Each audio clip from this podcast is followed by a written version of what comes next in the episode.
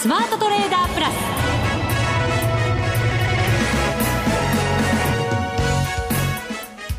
全国のリスナーの皆さんこんにちは。内田まさです。ここからの時間はザ・スマートトレーダープラスをお送りしていきます。まずはこの方にご登場いただきましょう。国際テクニカルアナリスト福永博之さんです。こんにちは。よろしくお願いします。よろしくお願いいたします、はい、さて日経平均株価わずかにプラス1元77銭高1万9939円90銭で終わっています。はい。はい、えー、日経平均株価は反発。反発。トピックスは3日続伸はい、プラス0.68ポイント、1602.94ポイント、こっちもわずかですけど、ね、ねでも続伸ですから、ね、そうですよね。まああのー、なんと言いましてもねあの今週は、まあ、もちろんあのまずは今晩ですけどもね、はい、あの ECB の理事会がありまして、まあ、その後のまあ、結果ですね、うん、まあ、あの現状維持はないだろうというのが あのマーケットの大方の見方ですからね。ほとんど全てって言ってもいいぐらい 追加緩和を織り込んでるような感じもしますけどね。そうですよね。で、まあ、ユーロもですね、ユーロドルで売られたり、あるいはユーロ円で売られたりということで、まあ、為替はね、あの、円安の方向に、あ、ごめんなさい、あの、えー、ユーロ安の方向に触れてますし、はい、一方で株式市場は今お話あったようにですね、あの、まあ、様子見ムードということで、で、まあ、あの、もう一つの様子見になっているのが、その、理由になっているのが、やっぱ雇用統計ですよね。はい、金曜日明日ですね。ですね。で、まあ、大方の予想では、あの、こちらも前回27万1000人増ということで、あの、大幅にその予想を上回ってですね、えー、利上げが、まあ、ほぼ間違いないだろうと見られている中で、はい、まあ、昨日のあの、イエレンさんの講演でですね、えー、またまた12月の利上げを示唆するような発言というか講演内容でしたので、はい、まあ、そうなりますと結果普通に考えれば、まあ、あのー、利上げをね、12月やるだろうっていうことになりますよね、FOMC でね。はい、で、なおかつ、もう一つ実はあってですね、あの、イエレン議長が、その、アメリカの上下両院、合同経済委員会というのがあるんですけど、まあ、そこで、あの、議会証言を行うんですよね。はい。はい。まあ、ですから、あの、利上げをするかしないかはまず聞かれるでしょうし、で、なおかつその利上げのペースですよね。うん、まあ、それも多分聞かれるでしょうから、あのまあ、ひょっとするとですけど、ECB のその理事会の後、まあ、結果が予想通りで、で、ドラギさんも、まあ、サプライズを出さなかったとすると、意外とイエレンさんの議会証言見るまで動かなかったりしてですね、はい、あの期待して皆さんあのどっちかポジション動かそうかなと思ってる人にとっては意外となんかそのどんどんどんどんこうイベントがやってくるもんですからなんかポジション作れなかったりしてね。チャンスが出なかったりなんかできなかったりなんかして、はい、まあ、そういうこともあの一つあるかもしれませんのでね頭に入れとく必要があるのかなと思いますけどね。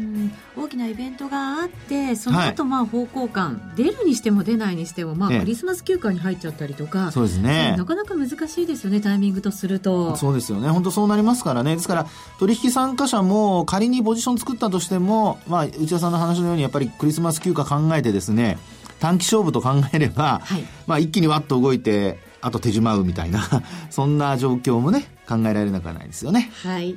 さて、今日の番組後半では素敵なゲストの方をお迎えしてお送りしますので、はい、この辺りもどうぞお楽しみにお待ちください。それでは番組進めていきましょう。この番組を盛り上げていただくのはリスナーの皆様です。プラスになるトレーダーになるために必要なテクニック、心構えなどを今日も身につけましょう。どうぞ最後まで番組にお付き合いください。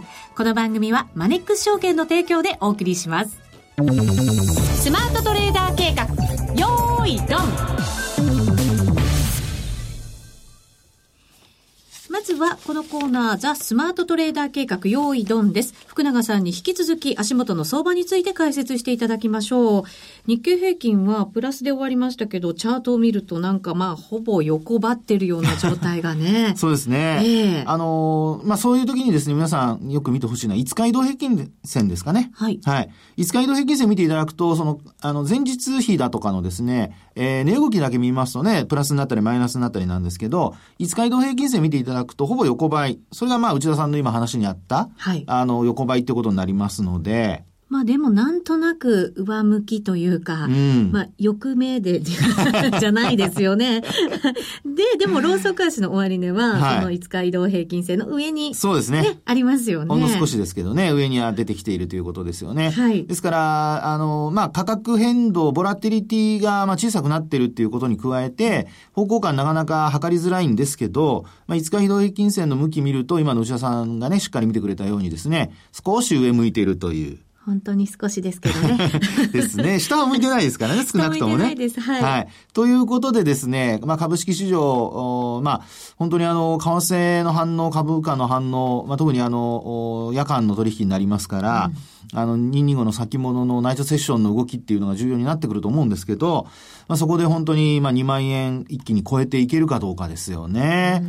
で、特にあの先物は、これあの、来週はメジャー S q にもなりますので、はいまあ、そういう意味でもですね、あの、まあ、皆さん動くとすると短期勝負になる可能性があるのかなってところはありますよね。んで、ちなみにあの、に12月に入ってからの先物の高値がですね、はいえー2万トンで40円なんです。2万トンで40円。はい。これは、あの、12月の1日につけた高値になりますけどね。はいですので、まあ、あここを抜けるかどうかっていうのが、夜間取引で見た時の、まずは節を抜けるかどうかの一つのポイントでしょうかね。はあ、はいなるほど。なんか材料やっぱり出ないとダメでしょうね。そうですね下ね、なかなか下げづらいんですけど、ええなかなか上値を追いづらい。うーん。ね、やっぱり、まあ、あのーえー今、ポジションを作っている人、あるいは、まあ、ポジション外している人も多分いると思いますから、はいまあ、そういう意味では今日の、あの、売買高、売買代金見ても、あの、昨日よりも減少してますので、少なめですよね。そうですよね。まあ、2兆円はなんとか上回りましたけどもね、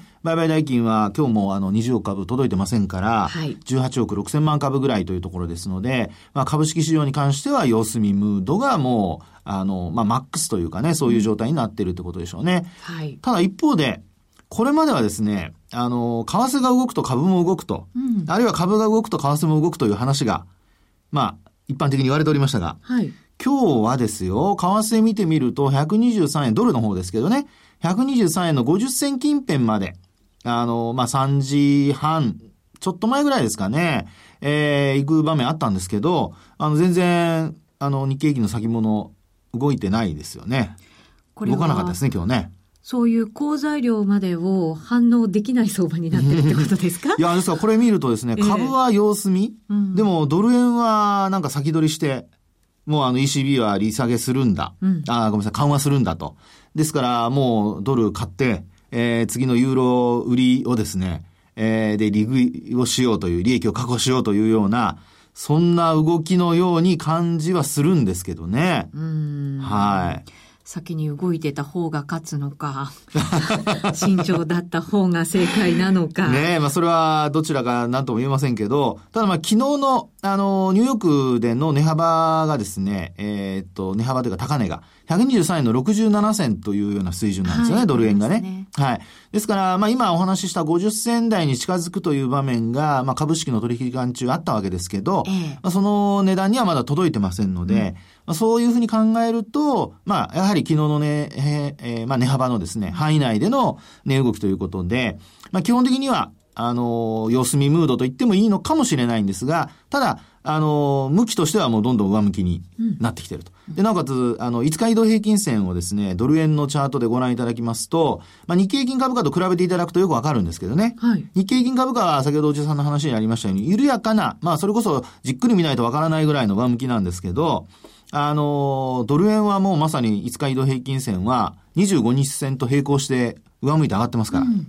はいいい感じじゃないですか。ね、それとあと、5日線を、その日経平均株価の場合はですね、ほんのちょっと上回ったところですけど、あの、ドル円の場合にはもう、ローソク足そのものが、5日線より上にあってですね、はい。帰りがだいぶ広がっております。はいまあ、だいぶというほどではないですけどね、ちょっと広がってます。うんということで、えーやっぱりドル円の方が先行して、あの、動いているのかなという感じはするんですよね。まあでもこの123円台ってこのところ何回かこう頭を押さえられてるところでもありますから、ここをしっかり抜いていかないと、はいさらなる上はなかなか目指せそうにないですねさ。すが内田さん、いいところに目をつけましたですね。はいはいって言いましたね、今。もう内田さんは。乗ってけって感じですけど。あの、11月のですね、これ18日なんですが、はい、123円の72銭っていうのを、まあ私が見てるところですとつけてまして、70銭台ですね、はい、前半。ありましたね。はい。で、昨日のレンジというか、昨日の高値が67銭というところですので、はい、70銭抜けてないんですよね、72銭は。ないですね。はい。というふうに考えると、これ実はまだあの、まあ、皆さんびっくりするかもしれませんが、トリプルトップが完成する可能性があり、あるかと思います。そうなんですよ。その前が、だから11月9日の日に、はい、同じく123円台の、まあ、ミドルぐらいですよね。そうですね。60円、60銭ぐらいを、はい、はい、つけてますから、ね、それを、こう3つ合わせるとそうですね。ね。で、あと、ネックラインに当たるところが、これが11月の16。はい。それからあと、同じく11月の25日ですかね。はい。122円台の、まあ、20銭台ですか。はい、そうですね。はいですから、まあ今お話しした122円の20銭、それから、まあ、えー、そうですね、20銭前後。まあこのあたりを、まあ下抜くような動きになると、まあこれは1日でということはなくてですよ。はい。あの、雇用統計の話だとか、あと、あの、イエレンさんの議会証言も全部入れてね、うん、えー、流れがもう万が一ですけども、そういうふうな流れになっていったとすると、まあちょっと、あの、ダブルトップになっちゃうとですね、200日線も下回る可能性がありますので、はい、えー、75日線これずっと下向きですから、まあ、そのあたりまで落ちてくる可能性がまだ、あの、否定はできませんのでね、うん、まあ、ちょっとあの、短期的な動きにやられないように、ロスカットさせられないようにはしてほしいなとは思いますね。そうですね。はい、大きく動く可能性のあるイベントがね、続きますので、ね、そうですよね。はい。気をつけていただきたいと思います。ます。はい。株の方はでもどうですか？師走相場って結構賑やかなね、本当はイメージがあるんですけど。はい、そうですね。えー、まあ、やっぱりイベントが通過しないとっていうか、イベントが終わらないとっていうところあるかと思うんですけど。こっちもまあね、そうでしょうね。ねで、一番やっぱりこれまで、あの、ポイントに、まあ、あの、マーケット関係者で言われてた、あの、日経平均株価、ないしは、と、あの、えー、上場企業の業績ですね。はい。まあ、これ見てますと、あの、今年の5月前後の水準とあまり変わってないですね。うんえー、まあ、若干は増えてるんですが、一株当たり利益が増加はしてるんですけども、まあ、昨日の段階で確か1269円ぐらいでしょうかね。うん、はい。で、5月の段階では1264円とかってそんなものでしたので、60円台でしたから、まあ、あの、流れとしてはもう本当に変わってないと。うん、で、ただ PR が15倍台ですから、まあ、外部環境次第では、まあ、2万円に乗せて、2万500円とかですね、えー、高値更新するかどうか私は自信はございませんが あの、近づくところまではですね、行く可能性は、まあ今のところ十分出てきているのかなと。はい。あえて聞きますけど、もちろんイベントたくさんあるんで、すごい難しいんですけど、はい。年末までのこう、どんな風に絵を描いてるんですか？福永さんは。僕ですか？はい。僕はですね、あの、基本的にはやっぱりあの、上昇トレンドを描いてます。はい。でもなんとなく口調の中で考えると、はい、あんまりスピード感はない感じ？そうですね。もうあのー、ただ、えー、今回の、まあ、今週から来週にかけて、は短期的にドーンと動く可能性あると思うんですけど、はい、その後は、あの、落ち着いた動き。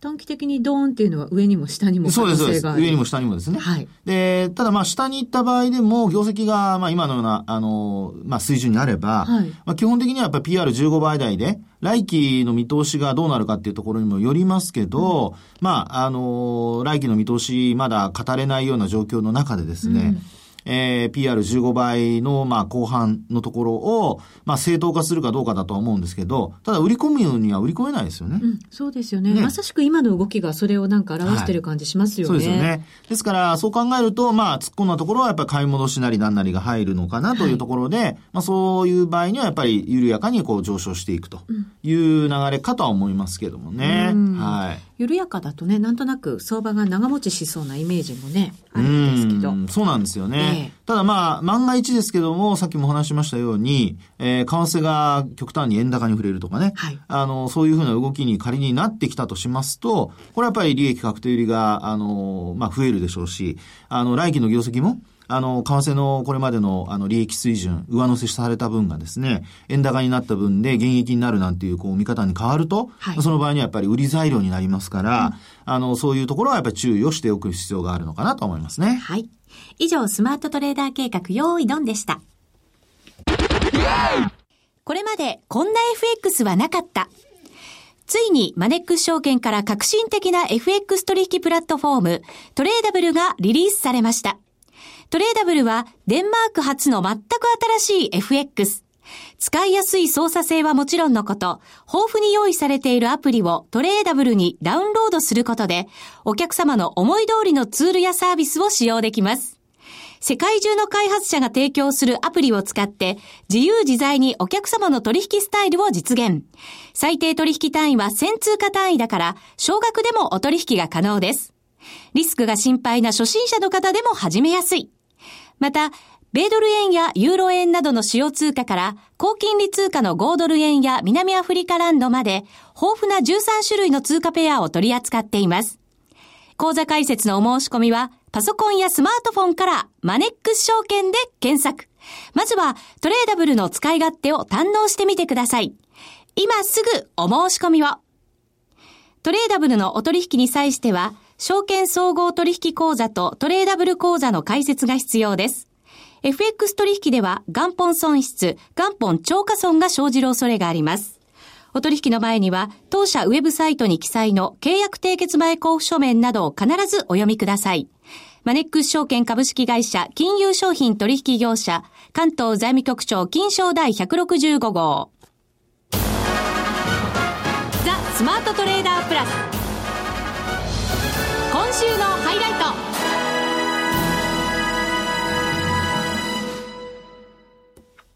さあ、それでは、ここで素敵なゲストをご紹介いたしましょう。はい、ADVFN のグラン・ランバートさんです。こんにちは。Hello, how are you? お英語できた。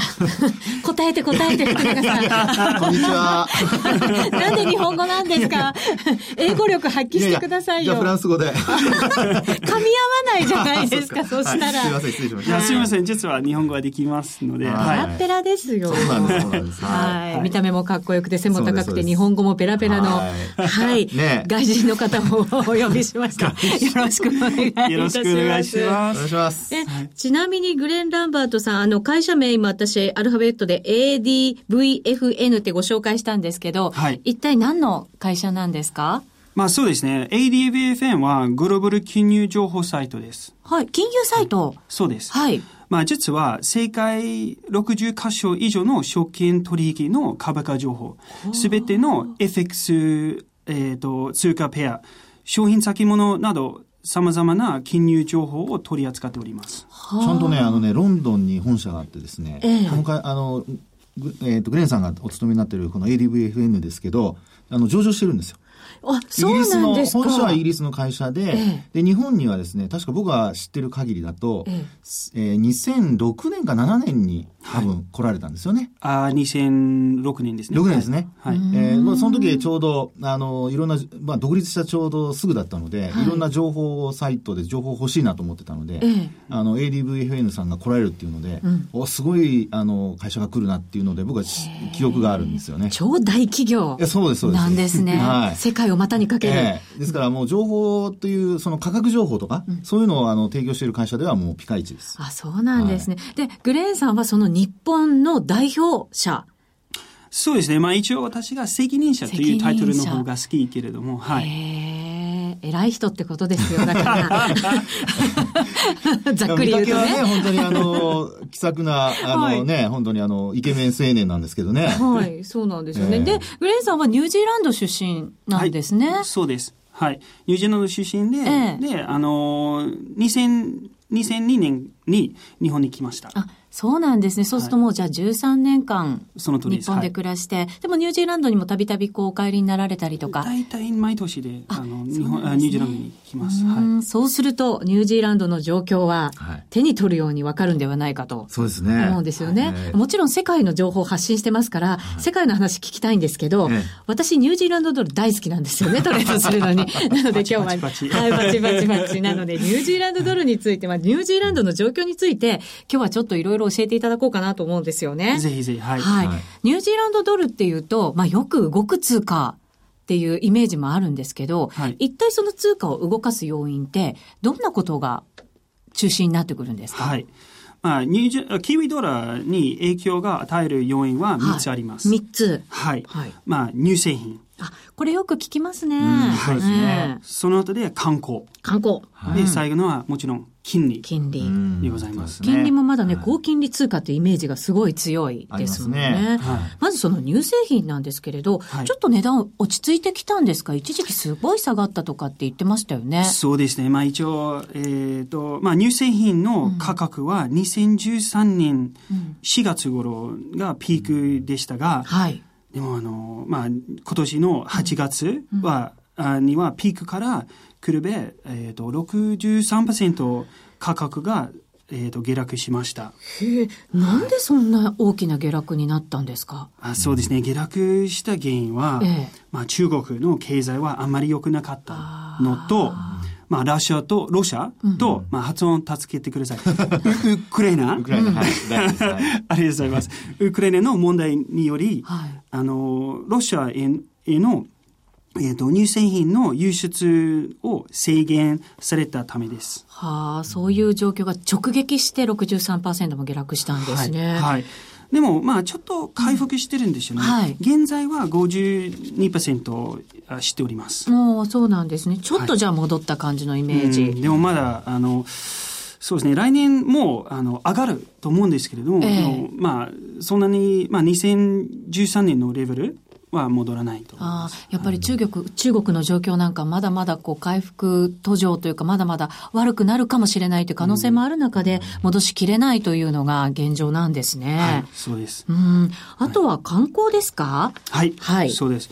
まあ、えっ、と、乳製品は一番、なんか、えートップな業種なんですけども、2番目は観光。観光。で、あの、一番面白いのが、ニュージーランド人の約10%が観光、こう観光業、いつも大変な言葉なんだけど、観光業につい ついてます。そうなんですね。10%。ね、すごいですうね。ん、多いですよね、やっぱり日本から考えると。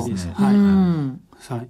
でも、あの、まあ、何、何が、その数字の中で一番なんか面白いのが、あの、ニュージーランドに来る外国人、あ観光、観光客？客？はいそう。で、一番多いのは、い多いのがオーストラリア人。あ、そうなんですか。で、近いからです、ね。そうですよね。はい行きやすいんでしょうね。そうですね。2番目のは中国人。やっぱりそうなんです。日本からもね、結構行かれると思いますけど、やっぱり圧倒的に違うんでしょうね。はいね。はい。でもまあ一応、えっ、と、中国とオーストラリア人と比べると、あの、6倍違います。はあ。えっ、と、6倍じゃあオーストラリアの方が多く行くってことですか？その通りですえそうすると、オーストラリアの経済も結構直撃しますね。オーストラリアの経済が悪くなると、なかなか、ね、旅行に行かないってことになっちゃいますから。そうですね。ええ私、それは私の心配していることです。ん来年はどうになるか。もちろん、まあ、オーストラリアはそんなに話せないんですけれども、はい一応、えっ、と、経済は、貴金属はちょっと大変な状態なので、んまあ、来年はどうするか、ちょっと心配してます。そうですね。鉄鉱石の値段なんかもね、やっぱり中国の景気そのまま直撃するような形になりますからね。ねうん。なるほど。そうすると、じゃあ、オーストラリアの景気も考えながら、ニュージーランドの観光業の行方を考えていかなきゃいけないわけですね。そうですね。いろんな意味で、うんオーストラリア、ニュージーランドにとって、最も重要な国です。はい。もう一つはやっぱり、金利ですか？その前に、ええもし面白いことを伝えてもいいですか、いいですよ。はい、ありがとうございます。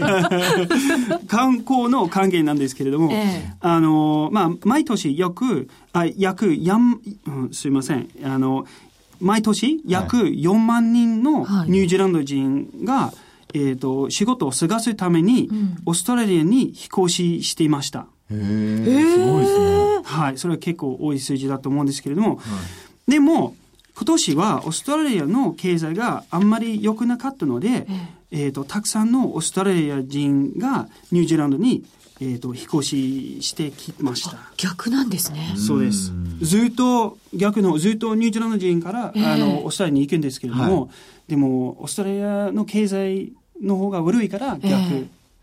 えなんかフローはへえ逆です。ニュージーランドにその人たちをこう賄うぐらいの仕事ってあるんですか実際に？ありそうですね。あるんだ。はいあります、あります。はい。まあ短期的にはね、うん、あの、ニュージーランドの景気はすごいポジティブ。あ、そうなんですね。じゃあ景気現在ニュージーランド、でも短期的なんですか？短期的。まあ短期っていうのが、えー、えー、と、2、3年ぐらいで、すごい私が、あの、楽観的な考え方がございます。うん、はい、それはどういうふうに楽観的なんですか？そうですね。えー、えー、と、いろいろ、いろいろがあります。まあ、もちろん、あの、乳製品ですと、えー、えー、と、まあ、輸出は良くないんですけども、その以外は、えーうん、あの、結構頑張ってる。うん、あの、まあ、一応、まあ、ニュージーランドのフード、は結構あの、まあ、オークランドはあのよくできてるし、まあ、オークランド以外あの多分みんなが知らないと思うんですけども、はい、ハムトンという都会とタウロンが、うん、あの結構あの上がってる。あのまあいろいろいろいろなんかいろいろことがありますので、まあ、サービス業も、はい、あの上向きなんですね。すねはい。まあ短期的にはということですけれど、はい、今年のあのニュージーランドの中央銀行は利下げしてきましたよね。そうですね。えー、えー、3回ぐらいで利下げしました。はい、今年の初めで、あの利子利あ利あ利金利は、すみません、日本語出てこない。金利は35%、うん、3.5%。3.5ですね。はい。で、えー、4, 4月、あ、違う、6月、7月、9月で、あの、カットカットカットがありました。そして今は2.75。2.75、はい、うん。まあ、世界に比べたらまだ金利があるってね。そうですけど、まあそうです、ね、でもニュージーランドからしたらずいぶん低く金利はなりましたよね。そうですね、えー、さっきの内田さんの話のようにね高金利通貨っていうイメージでしたからね。はいそこからすると、だいぶ本当に金利が下がったっていう感じはしますけど、うん、ただこれでやっぱり景気が回復基調になってるってことなんですかね？うん、はい。効果がその出ていて、短期的にはまあ良くなってるよっていうことはい。そうです。でも、あの、まだ、えっ、ー、と、まあ、なんで金利カットしてというのが、今年のあの前半は良くなかったので、はい、まあ、そしてニュージーランド中央銀行は金利は3回は、うん、えー、と引き下げました。はい、で今年今月は、えー、とまだあの発表がございますので、はい、政策金利12月10日ですね。そうです日本時間のね、日本時間の朝ですもんね。はい。私が思うのがさらにカットします。え、利下げしてきますか？はい。短期的にいいのに？状況は。もちろん、あの、乳製品のあまだ良くないので、えー、そしてそれが、えーと、もちろん金利カットすると、ドル安、キウイドル安じゃないですか。はい、でそそうすると、まあ、乳製品は安くなっちゃうとか、うん、まあ、あのそれ一番重要な輸出しやすくなりますかね。はい。その通りです。アメリカにやっぱり輸出量が多いんですよね。多分ね。中国もですけども、うん、はい。ね。はいそうかそういう効果を狙ってじゃあ利下げする可能性があると。ということじゃあ通貨また下がりますねニュージーランド。そうです。ドル。はい。はあそうですか。そうですか。もしショートポジションがあったら全然問題ないと思うんですけど、はい、そうですよね。ロングポジションを持ってるからちょっと今ドキッとしただけで。でもロングは期間によりましてないんですか？例えばまあ2年後とかそんなに構いませんと思うんですけど。超長めに考えるとロングしたいけれどもまだ短期的だったら下がる可能性があるという。そうです。はい。まあでもロングする人にとっては買うチャンスがまた来るっていうことになりますのでね。そねそのあたりちょっと注意していかなきゃいけませんね。はい、最後にこうニュージーランドドルをこう取引するのに何かこう注意点みたいなのないですか？ポイント、アドバイスみたいなものアドバイスは、うん、まあ、実はあの今月は2つのビッグイベントがあります、はい、もう先言いましたんですけれども1つはニュージーランドの、はい、えーと、中央銀行のああまあ、金利金利の発表、正確金利発表、はい、はい、でその後で2つ目は FOMC の利上げ、利上げにするかしないか、はい、ここが大きなポイントということですね、はい、グレン・ランバートさんでした。今日はありがとうございました。またお越しください。はいありがとうございます。す。いません、はい、今日はニュージーランドドルについてね、僕ちょっと TPP のね影響なんかもちょっと聞きたかったですけどね、うん、そうですね。また次の機会に、はい、はい、たっぷりお話しいただきたいと思います。ここまでのお相手は福永博之と内田まさみでお送りしました。それでは皆さんまた来週この番組はマネックス証券の提供でお送りしました。